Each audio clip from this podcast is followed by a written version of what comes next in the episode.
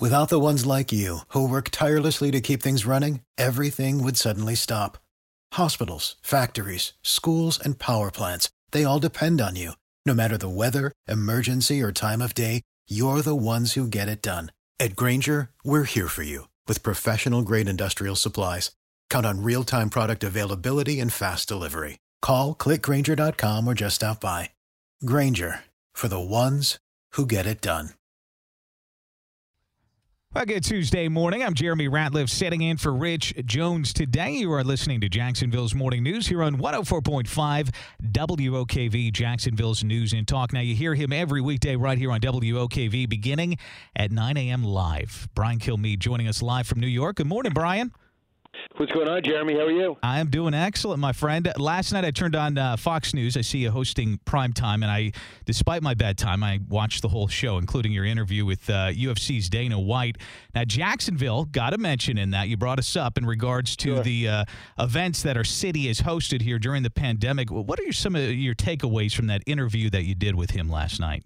I mean, number one, that he wants to, you know, uh, he had pretty much embodied the American spirit. It's like, okay, we get through with this virus. How do you beat it? How do you do this responsibly? The UFC wasn't uh, in a situation where if they don't get back in action, they're going to go in the red.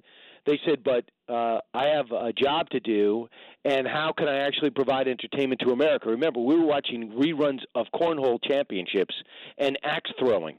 And this guy said, you know, America needed a break and my fighters needed to fight. So all he wanted to do was responsibly open up, and he did it. He did it first, then he created Fight Island, and then he was the first with fans. Then he was the first to sell out. Now he continues to thrive and move forward. And then you remember in Jacksonville, sitting there, nobody without any mask. They packed the arena. They no one had any mask, and there was no fallout afterwards. The numbers began to drop in Texas and Florida, even though we had the the loosest restrictions on mask mandates. And also at the same time, all these other leagues that are doing all their protests and racial awareness and wearing decals on their helmets and having special national anthems. Uh, he didn't have any of that. He goes, I'm not going to be talking politics. If you ask me, I'm voting for Donald Trump, but I'm, you're probably not going to ask me. And number two is, we're there to fight. Even though he's got a few fighters that are uh, blatantly calling out people like Kaepernick uh, for uh, being pro Cuba uh, and being pro communist. And I just thought that was a good message. Also, he's he's a guy that ran from Boston, two thousand five hundred dollars in debt to this guy named Whitey Bulger.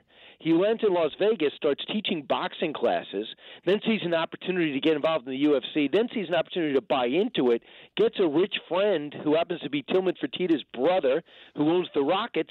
They make an investment in the league. Uh, in the league, they they grow it uh, with a reality show. Next thing you know, they got the hottest sports property in America. I don't ask you to embrace the UFC.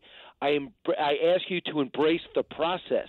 That's capitalism, the American spirit. Outcome's not guaranteed, but opportunity is. That's why I thought it was important to talk about to Dana White. And and one other story, real quick. I know you got to get going, Brian, but the uh, uh, saw this one on Fox News last night. The top House Republican has made his choices for that January 6th committee that we've been talking about. Any takeaways you have from the selections on that list? I mean, I'm glad Jim Jordan is involved in that. I think they're going to miss Doug Collins, who is no longer in and sadly was not the pick to run in Georgia, or else he would actually have won that Senate seat. Uh, but they're all fighters. Uh, Congressman Banks is also very strong. Uh, what I hope they do is under, understand, too, whatever you want to say about Donald Trump in his speech, good, bad, and indifferent, and the timing, okay. But you have to say this. They had every opportunity to bulk up security. I want that examined. Every opportunity to respond to an emergency. I want that examined. Because all of these things, the pipe bombs, has never been looked into. Who uh, who killed the woman who uh, who uh, stupidly was rushing the banner, uh, the jumping the banister and tr- jumping into a window. We need to know all that stuff. So if you think it's going to be, wow, look how bad Donald Trump is, let's impeach him a third time. I think they got to push back and say, I just need answers to where was the security? Uh, well, there's the same reason that you didn't, uh, you did not want a military presence around the Capitol is the reason why maybe all this happened. And Brian, thank you for your time once again. Have a good uh, TV show this morning. We're going to be listening to you today on the radio right here on WOKV. Take care. Once again, that is Brian Kilmeade live from New York. You can listen to him at WOKV just as uh, on WOKV here just as soon as our uh, morning show wraps up. But right now, we got to get to some weather and traffic for you. Every six minutes in the morning, CBS 47, Fox 30, Action News Jax, Chief Meteorologist Mike Buresh has the WOKV First Alert Forecast.